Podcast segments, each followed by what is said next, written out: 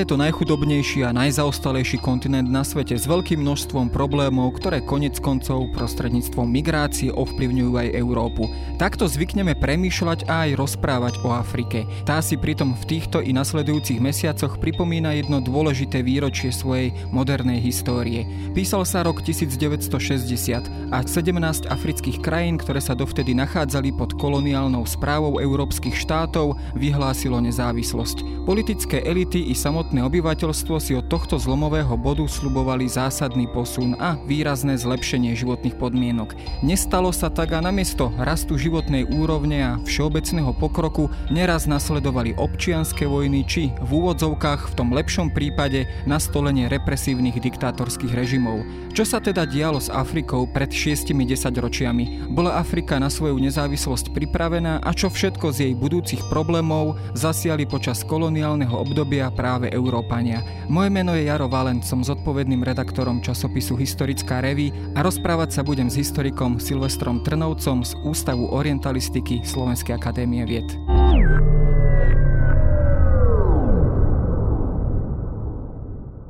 Ghana, we now have freedom. Ghana, land of freedom. Toils of the brave and the sweat of their labors. Toils of the brave which have brought results.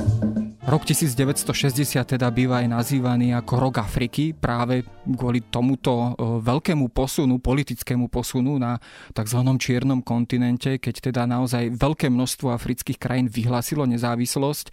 Tento proces e, dekolonizácie, ako býva odborne nazývaný, sa už ale naštartoval predtým, krátko po druhej svetovej vojne. Čím bol vlastne spôsobený? Bola to neschopnosť európskych krajín naďalej držať svoje niekdajšie koloniálne dedičstvo dedičstvo. Proces dekolonizácie vlastne samotný začal už po roku 1945 respektíve bol to vlastne výsledok vývoja na africkom kontinente, ale aj v Ázii po roku 1945, kedy presne ako si povedal, už bolo jasné, že európske koloniálne veľmoci ako Francúzsko, Veľká Británia, Belgicko, ale aj Portugalsko, Španielsko, Taliansko už nebudú môcť udržiavať svoje koloniálne ríše tak, ako to mohli povedzme pred druhou svetovou vojnou. Už po roku 1918, po prvej svetovej vojne, bolo v týchto kolóniách mnoho politických hnutí, ktoré chceli získať a využiť vlastne prvú svetovú vojnu ako niečo, ako nejaký nástroj na získanie nezávislosti, to nové usporiadanie, ktoré nastalo. Tam sa však nič také nerealizovalo a napriek tomu, že napríklad vznikli štáty ako Česko, Slovensko alebo rozpadlo sa Rakúsko, Uhorsko, tak koloniálne veľmoci dostali vlastne záruku a Parížská mierová konferencia v podstate priniesla týmto koloniálnym národom alebo obyvateľom európskych kolónií veľké sklamanie. Nedostali nezávislosť, naopak zachoval sa status quo a pokračovalo sa ďalej. Po druhej svetovej vojne už však toto nebolo možné práve z toho dôvodu, že tie štáty koloniálne boli tak oslabené, že nedokázali už ani ekonomicky, ani vojensky nejakým spôsobom tieto, tieto územia v Afrike riadiť tak, ako pred vojnou. Navyše tu bol potom ešte aj ďalší iný faktor.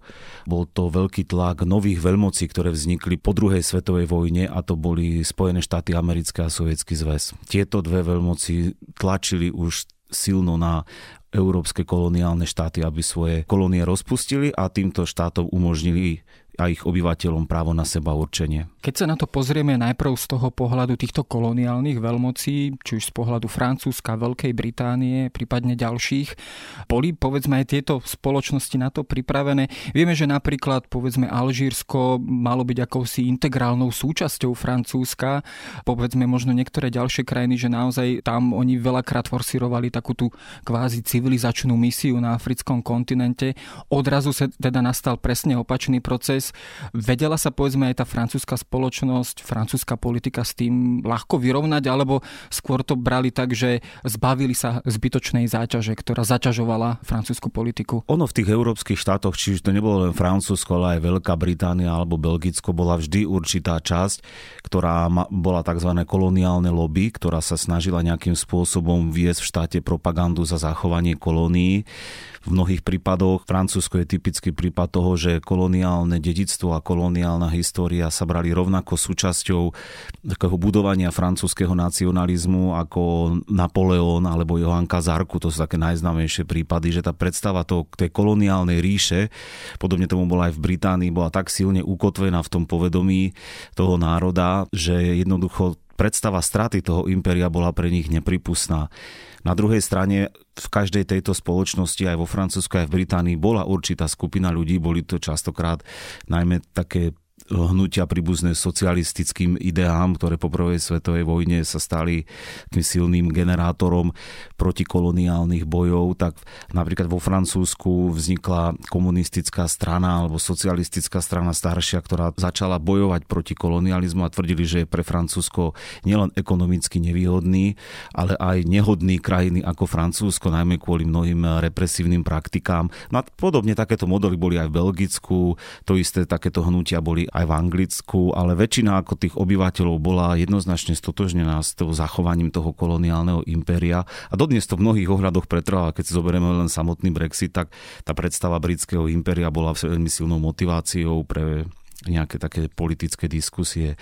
Čo sa však týka priamo tejto Afriky, tak tam je hlavne dôležité skutočne spomenúť to, že po vojne predstavovali tieto kolónie v Afrike pre vojnou zničené európske štáty také nejaký, takú nejakú nádej, ktorá pomôže vybudovať naspäť ekonomiku Francúzska, ekonomiku Veľkej Británie, Belgická a tak ďalej. Oni stále vživili v sebe nejakú takú predstavu, že im to pomôže a že proste kolónie sú niečo, čo umožní tým štátom postaviť sa znovu ekonomicky e, na nohy. Dôležitým faktom napríklad je aj skutočnosť, že už samotná existencia koloniálneho impéria bola nejakým prestížnym symbolom veľmoci. Áno? Veľmoc bez kolónií bola veľmi ťažko na medzinárodnej pôde akceptovaná. Čiže toto všetko po tej druhej svetovej vojne ešte stále pretrvávalo, ale boli tu, ako som spomenul, už úplne nové faktory a to bola teda vznik nových veľmocí USA, Sovietskeho zväzu, OSN, ktoré už proste tlačili na to, aby táto časť dejín išla do zabudnutia a objavili sa teda nové štáty. K tomuto bipolarizmu sa samozrejme ešte dostaneme, ako sa to povedzme premietlo na africkom kontinente, ale keď sa ešte vrátime do týchto koloniálnych, neskorých koloniálnych čias, v akom stave sa africký kontinent nachádzal povedzme v druhej polovici 40. rokov, 50. rokoch?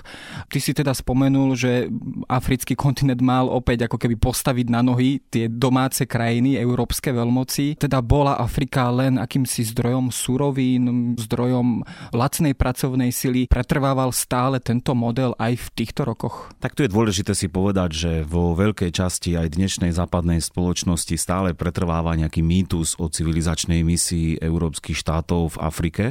Tento mýtus sa tu dlhodobo budoval od 19. storočia v mnohých ohľadoch v takom spoločenskom aj politickom diskurze prekonáva až do súčasnosti, ale dnes už sa proste historikom podarilo podarilo, myslím si, ja osobne teda dostatočne konštruktívne preukázať, že táto civilizačná misia bola skutočne do veľkej miery mýtus.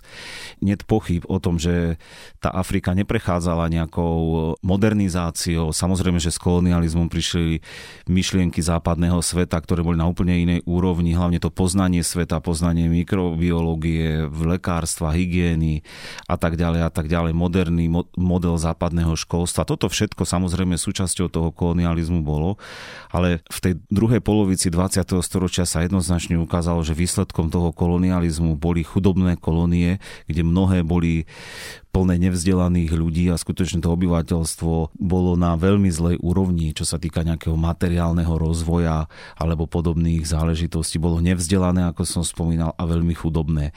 Čiže ten výsledok toho kolonializmu v mnohých ohľadoch sa vôbec nepodobal na nejakú civilizačnú misiu, ktorá sa prezentovala v Európe, že niečo také sa v Afrike deje. Samozrejme, že školy existovali, ale na, najmä teda v subsaharskej Afrike pod Saharou, ktorá je u nás známa v úvodzovkách aj ako tá Čierna Afrika, tak tam bol ten výsledok skutočne žalostný. Tých škôl bolo veľmi málo, základných škôl, aj tam, kde boli chybali v podstate kvalifikovaní učitelia a stredné školy takmer vôbec neexistovali, univerzity vôbec neexistovali, až v 50. rokoch sa začali v Afrike zakladať nejaké prvé univerzity takého modernejšieho typu, čiže napríklad len taká francúzska západná Afrika je taký prípad, ktorému som sa ja venoval vo svojej práci a tam sa v roku 1958 do škôl 1. septembra prihlásilo možno iba 7% detí v školskom veku. To bola de facto naplnená kapacita, ktorú boli vtedajšie francúzske školy tam naplniť. Čiže a takýchto príkladov tých dát aj o výžive toho obyvateľstva dnes neustále prichádzajú, že dáme tomu okolo toho 48. až 50. roku skutočne už vtedy OSN začalo viesť prvé štatistiky o chudobe obyvateľstva, čo dovtedy nebolo možné a tieto štatistiky, ktoré prichádzali z európskych kolónií, boli šokujúce pre európsku verejnosť, že také zlé to naozaj tam je.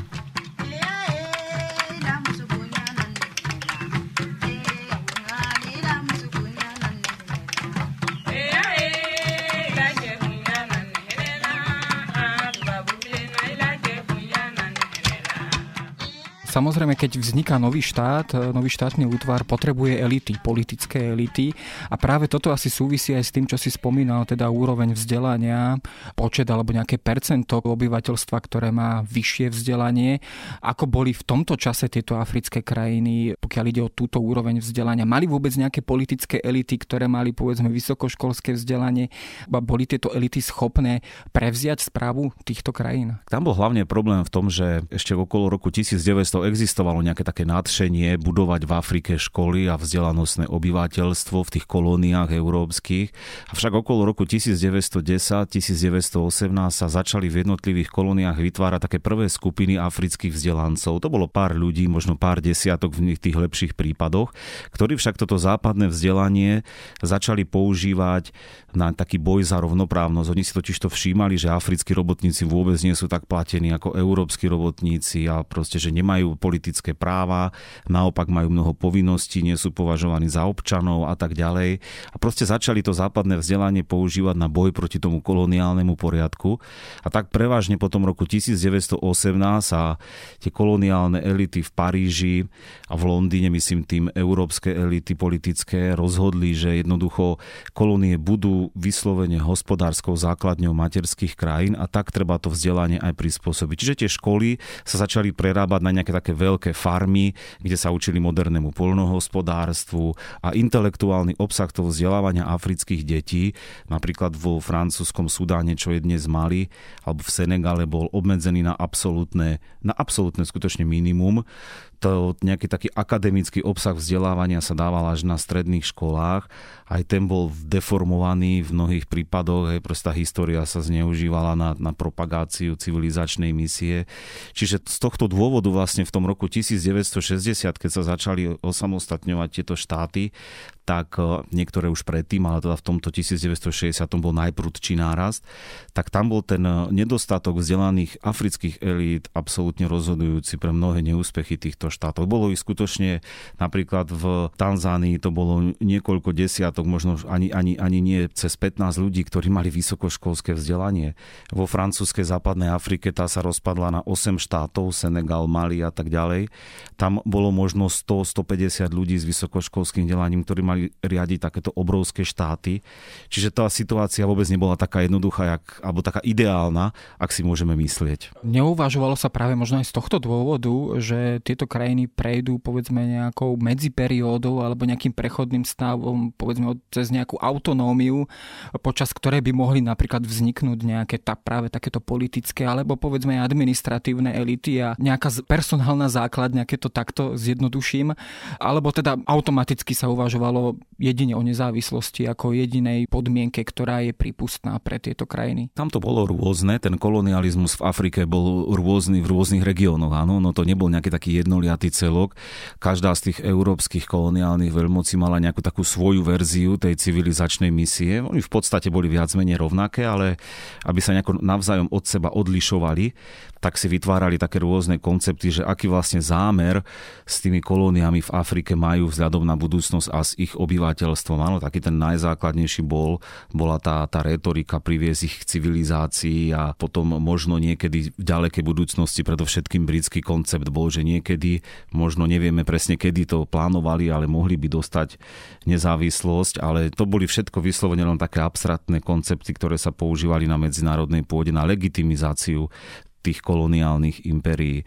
Oni uvažovali potom po roku 1945, keď už sa, ako som spomínal, zmenila medzinárodná situácia a aj tie hnutia v kolóniách už mali podporu v OSN, v Organizácii spojených národov, alebo v Sovietskom zväze, alebo v Spojených štátoch, po prípade vo všetkých troch tak tam už sa potom e, rozmýšľalo v takých dvoch úrovniach, že buď niektoré kolónie budú mať možnosť referenda sa vyjadriť, či chcú zostať, napríklad tá francúzska západná Afrika mala takéto referendum v 58. roku, mali možnosť sa rozhodnúť, že či chcú byť súčasťou francúzského impéria, alebo pôjdu ďalej cestou samostatnosti. V iných oblastiach, ako bola Portugalská Afrika, napríklad tam bolo to úplne odlišné.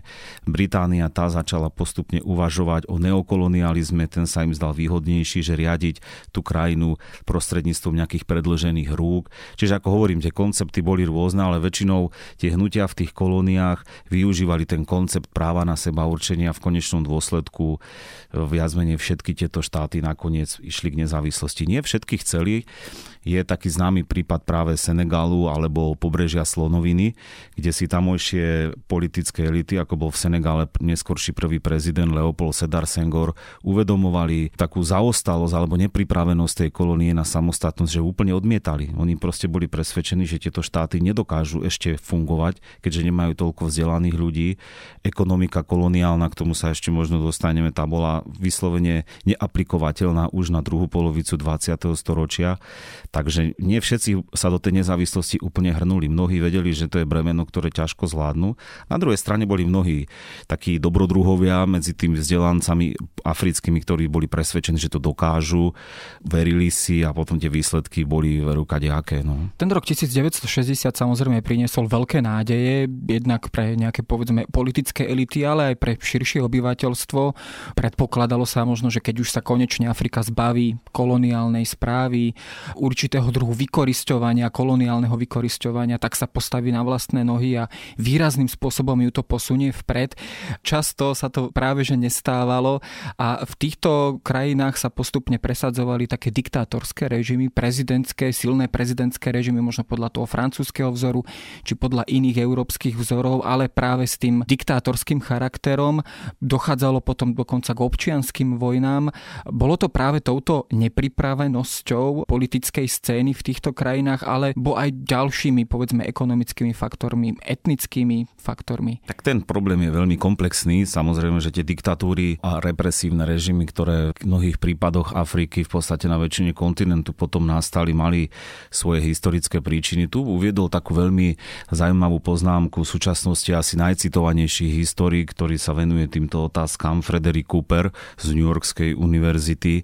Ten si všimol takú zaujímavú vec, najmä u západných západných intelektuálov, že oni sa často snažia hľadať tento neúspech afrických politikov po roku 1960 alebo teda po nezávislosti práve nejakými prirodzenými vlastnosťami Afričanov, nejakou ich neschopnosťou riadiť efektívne štát alebo vraj majú nejakú prirodzenú tendenciu k autoritárskym režimom alebo nevedia efektívne ekonomicky uvažovať. Zatiaľ čo o Európanoch hovoria úplný opak, že sú otvorení k demokracii, respektíve majú nejakú prirodzenú tendenciu byť otvorení A máme takýto prístup aj prítomný v tom dnešnom nazeraní? Určite, tak dnešnom... ako keby kvázi povedzme až rasovo podmienený prístup, že sa pozeráme na nich práve z pozície nejakej civilizačnej nadradenosti? Určite áno, ten, tento diskurs je stále prítomný, práve preto o ňom aj Frederick Cooper písal takéto prirodzené hľadania sú v nás zakorenené už od 19. storočia, kedy skutočne boli súčasťou aj školstva. Biela civilizácia sa považovala za vrchol ľudstva v tej dobe, zatiaľ čo Afričania boli považovaní za tú najspodnejšiu úroveň. Dnes už sú tieto koncepty samozrejme v spoločenských vedách úplne prekonané. V mnohých prípadoch sa už aj slovo civilizácia radšej nahrádza slovom kultúra.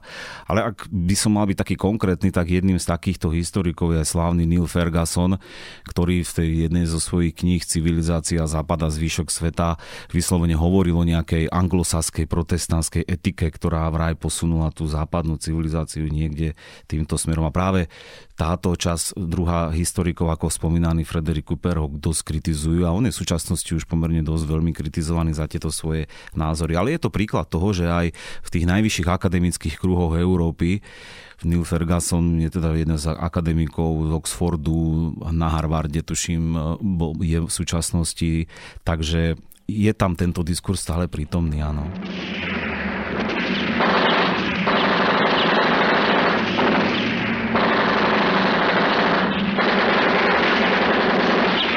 Častokrát prichádza do diskusie práve o vývoji v Afrike po roku 1960, častokrát veľmi nešťastnému vývoju. Práve taký faktor, ktorý teda by sme pomenovali ako hranice, to sú tie koloniálne hranice, ktoré často rozdelili povedzme aj celé etnika do dvoch rôznych štátov alebo oblastí.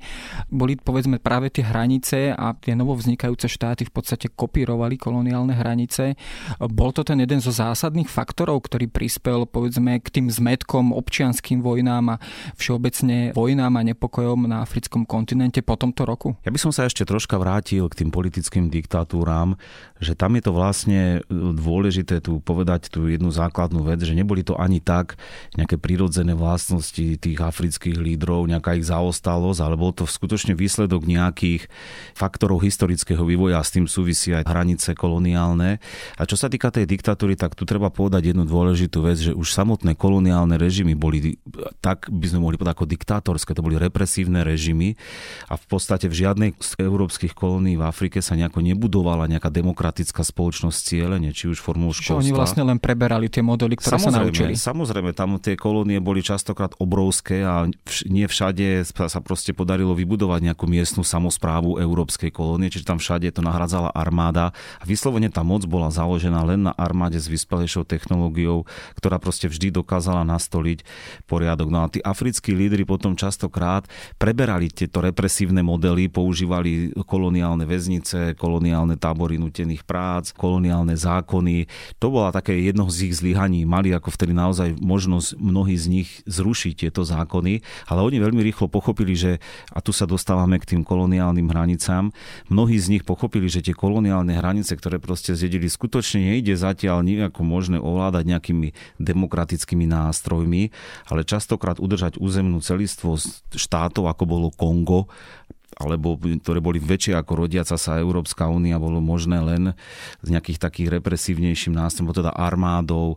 A tým, že odišla tá európska koloniálna veľmoc, častokrát odišla z toho štátu aj efektívna sila, ktorá dokážala tú celistvosť udržať. A tí africkí lídry si potom začali prispôsobovať tieto veci vlastným potrebám a tu sa teda dostávame aj k tomu, že mnohí začali budovať aj osobné diktatúry.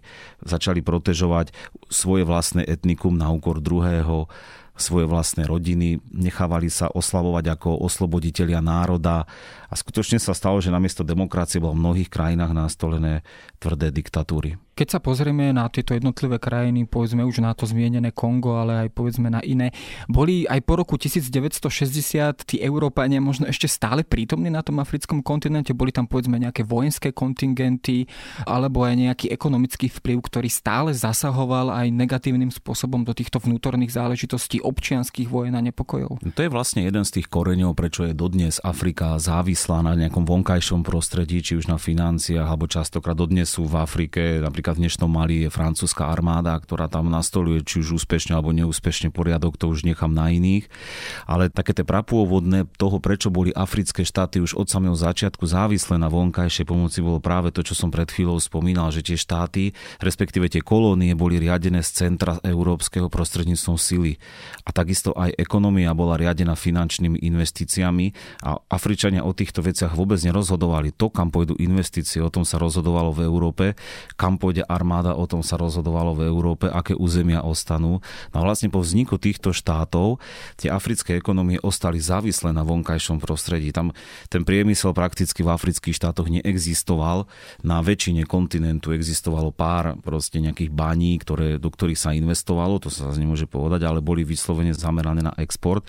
No a tieto africké štáty potrebovali odborníkov, častokrát nemali z vlastných radov, čiže tam ostávali európsky poradcovia počas studenej vojny do mnohých štátov prichádzali sovietskí poradcovia, ostávali akože poradcovia z pôvodnej koloniálnej veľmoci, takisto peniaze na modernizáciu svojich krajín. Tu je zaujímavé, že tá nezávislosť prinášala so sebou pojmy ako modernizácia, rozvoj, ktoré boli úplne rovnaké pojmy ako za kolonializmu. Čiže oni si boli tí lídry vedomí toho, že tá krajiny sú chudobné a na tú modernizáciu a rozvoj potrebovali peniaze a požičiavali si u Svetovej banky, u západných bývalých veľmocí koloniálnych a dostali sa do takého osídla dlhov, že na splatenie jedného jedného dlhu potrebovali ďalší dlh a tak ďalej a tak ďalej. A mnohé štáty sa z tejto, z tejto zadlženosti nevymánili dodnes. My sme už spomenuli ten faktor, teda ten faktor studenej vojny.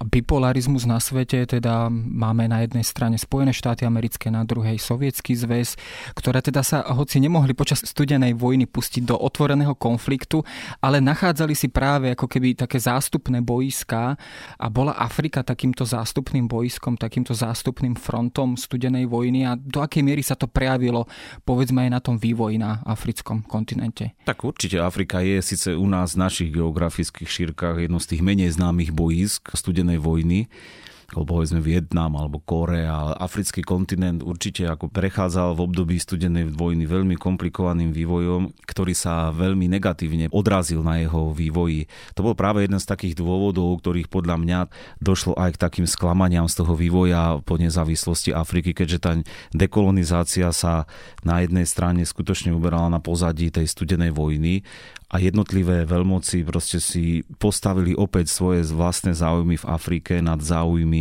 tých obyvateľov Afriky a Afričanov samotných. To je typický príklad toho, že Sovietský zväz a Spojené štáty americké naliehali na rozpustenie koloniálnych impérií v Afrike len preto, lebo samých sa chceli dostať k zdrojom, ktoré boli výlučne dovtedy v rukách Francúzska, Belgická alebo Británie. Typické bolo práve znova opäť ten belgické Kongo bol prvý, jeden z prvých takých prípadov, keď sa vlastne došlo k rozloženiu štátu a vonkajšiemu zasahovaniu zo strany západných veľmocí, najmä v oblasti Katangy, kde boli veľké, sa objavili veľké zásoby medí, neskôr kobaltu. Typický ďalší príklad je Niger, kde boli a dodnes sú veľké zásoby uránu pre potreby francúzskych jadrových elektrární. V Alžírsku sa našla ropa v 50. rokoch. O tom nikto nevedel, koho vlastne bude, keď sa vyhlási nezávislosť. Čiže tam tieto veci začali naberať takéto obratky a skutočne, či už to bol sovietský zväz, alebo Spojené štáty a Západ ako taký sa sami podielali na eskalácii mnohých konfliktov. Predávali zbranie, podporovali jednu skupinu na úkor druhej, aby si zabezpečili svoj vplyv v štáte, alebo na druhej strane podporovali diktátorov. Nebol to len sovietský zväz, ale skutočne napríklad známy príklad je opäť Kongo, keď ma teraz napadá. Mobutu Sese Seko to bol vlastne jeden z najbrutálnejších diktátorov 20. storočia, ktorý sa vo veľkom fotografoval aj s takými prezidentmi, ako bol Kennedy alebo s britskou kráľovnou a bol dotovaný západom len preto, aby sa údajne nenastolil v Kongu komunizmus. Áno. Pokiaľ sa povedzme pozrieme aj na tento komunizmus, stretol som sa pri povedzme, štúdiu tejto témy s takým pojmom ako africký socializmus. Bol to nejaký rozšírený alebo veľký fenomén prítomný na africkom kontinente? Zaštiťovali sa ním povedzme niektorí diktátori ako takým tým základným politickým motivom, povedzme v boji proti imperializmu, kolonializmu západu ako takému? No to je dôležité práve presne to, čo si spomínal, že ten kolonializmus bol vyslovene chápaný ako výsledok kapitalizmu. Imperializmus a kapitalizmus sa vždy spájali dokopy a z tohto dôvodu práve tá prvá generácia afrických lídrov doslova podľahla tomu mámeniu socializmu. Tie socialistické idei boli vyslovene antiimperialistické. V samotnom Francúzsku socialistická komunistická strana boli už roky bojovníci proti kolonializmu keď bola vo Francúzsku v 31. koloniálna výstava, oni organizovali protikoloniálne výstavy. Čiže oni prebrali tú retoriku a preto je z istého hľadiska prirodzené, že nejak prirodzene inklinovali títo ľudia k tomuto socializmu. Avšak mnohí sa ho snažili prispôsobiť vlastným podmienkam, ako napríklad Nierere v Tanzánii sa snažil proste vytvoriť nejaký taký model, ktorý nebol založený na tom ruskom bolševickom socializme, ale snažil sa ho prispôsobiť tej rodinnej komunite v Afrike a ich tradičným formám poľnohospodárstva a tak ďalej a tak ďalej. V mnohých prípadoch to povedzme takmer vo všetkých táto koncepcia samozrejme zlyhala. Ani žiadnemu štátu to nejaké blahobyt neprinieslo. Na druhej strane aj tie štáty, ktoré sa vybrali s formou kapitalizmu, tak ani im sa nikdy nepodaril žiadny ekonomický zázrak a tie príčiny tej zaostalosti Afrike sú asi úplne niekde inde ako v nejakej kritike týchto konceptov. Malaika nakupenda malaika. Ningekuwa maliwe ningekuwa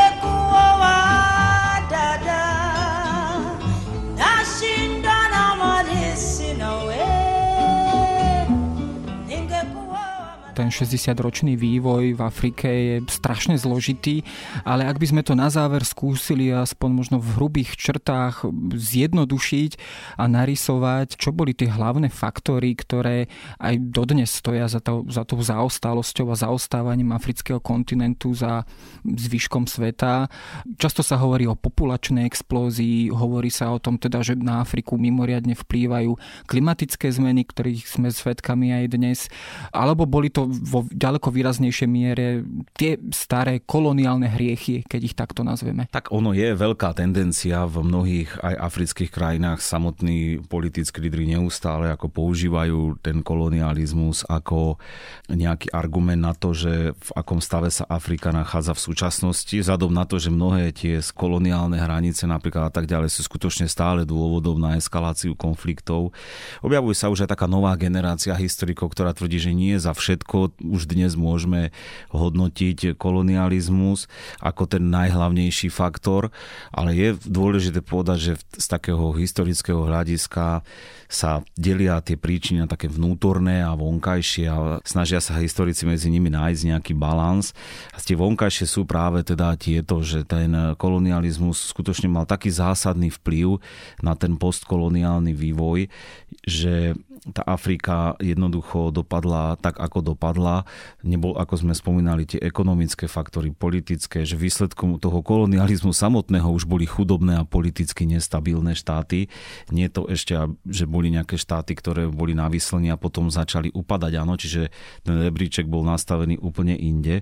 Na druhej strane bol ďalším vonkajším faktorom dôležitý bola práve studená vojna a jav, ktorý neskôr historici označili ako neokolonializmus. To znamená, že koloniálne veľmoci veľmoci častokrát odišli, ale práve využívali túto chudobu a nestabilitu na vonkajšie zasahovanie a udržiavali si v týchto krajinách svoj vplyv a tento jav je dodnes kritizovaný. Ano, tento jav dodnes Typickým príkladom sa dáva opäť Francúzsko, ktoré dodnes istou formou riadi západoafrický frank, ktorý používa niekoľko štátov. Je to ešte stále koloniálna bývalá mena, ale v podobnom prípade je to aj s britskou tzv. anglofónou časťou Afriky.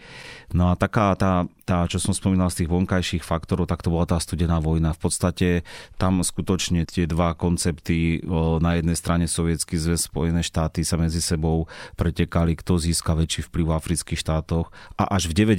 rokoch bolo možné nejakým štýlom skutočne tým krajinám pomôcť úprimne, ak by som to mal tak nazvať, hoci to nie vždy až také úprimné bolo. Na čo sa týka tých vnútorných faktorov, tak tam je skutočne to, čo som spomínal, že častokrát tí africkí lídry mali možnosť zmeniť niektoré veci z tých represívnych koloniálnych režimov, ale veľmi rýchlo si uvedomili ich výhody a začali ich používať. Áno.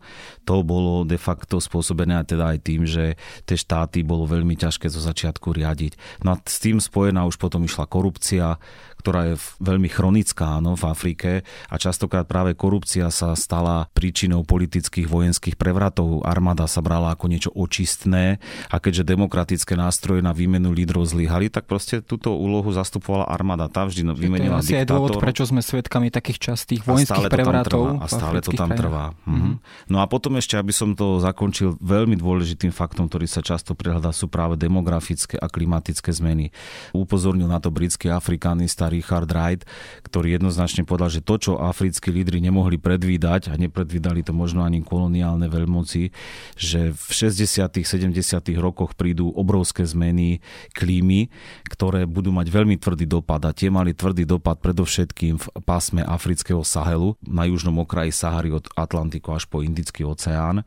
A tam sa de facto stalo to, že prišli veľké suchá v 70. rokoch v Mali, ale aj v Etiópii, v Sudáne, ktoré boli také katastrofálne, že svet začali zaplavovať obrázky o hladomoroch detí s tými nafúknutými brúškami. Skutočne to bola veľká katastrofa.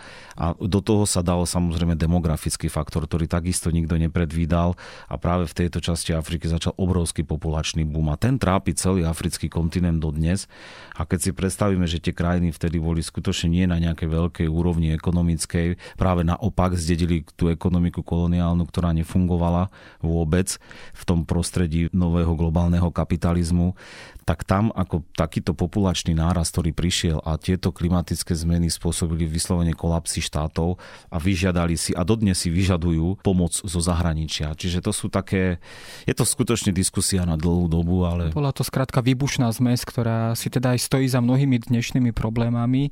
Napriek tomu vidíš nejakú šancu pre súčasnú Afriku, to už je samozrejme skôr na politickú debatu, ale vidíš šancu, že ten kontinent sa postaví na vlastné nohy, alebo bude budeme opäť svetkami nejakého druhu neokolonializmu, nejakej ďalšej svetovej superveľmoci. Povedzme o Číne sa často hovorí ako o takomto faktore, ktorý zase má v Afrike opäť veľký vplyv.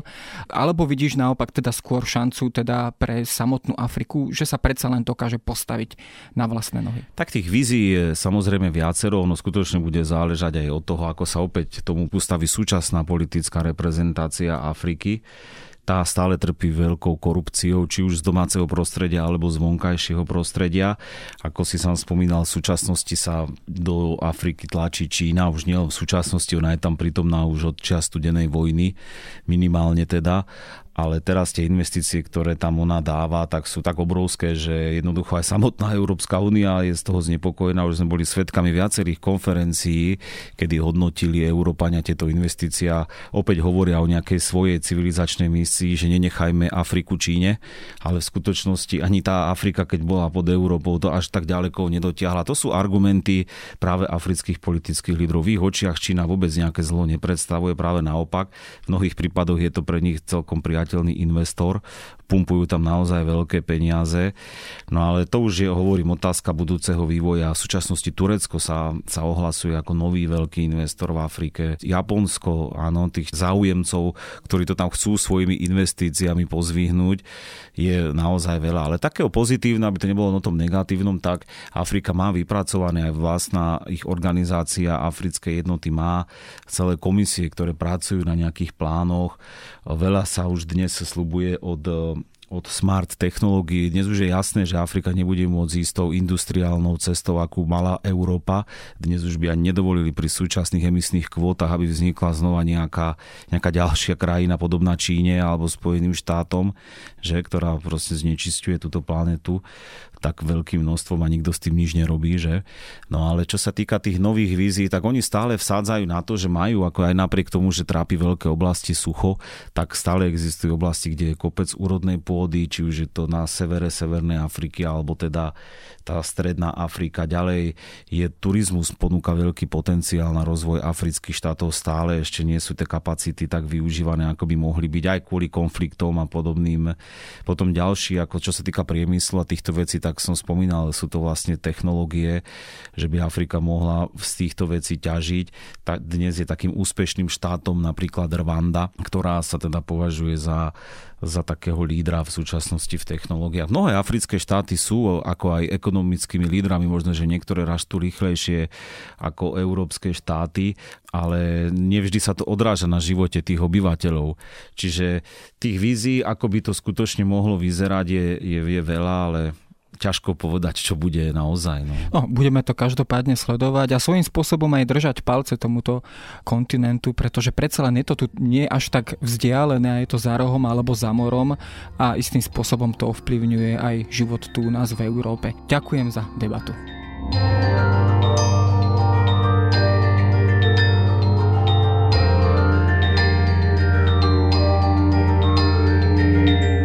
je na dnes všetko. Počúvali ste Dejiny, týždenný podcast denníka SME a historickej reví.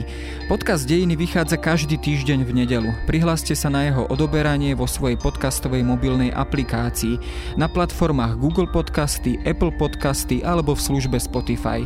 Všetky diely nájdete aj na adrese sme.sk lomka dejiny alebo historickareví.com. Ak sa vám podcast páči, môžete ho ohodnotiť. Ak nám chcete poslať pripomienku, môžete sa pridať do podcastového klubu denníka SME na Facebooku alebo mi poslať mail na adresu jaroslav.valent.sahy.sk Ja som Jaroslav Valent a na výrobe tohto podcastu sa podielala aj Jana Maťková.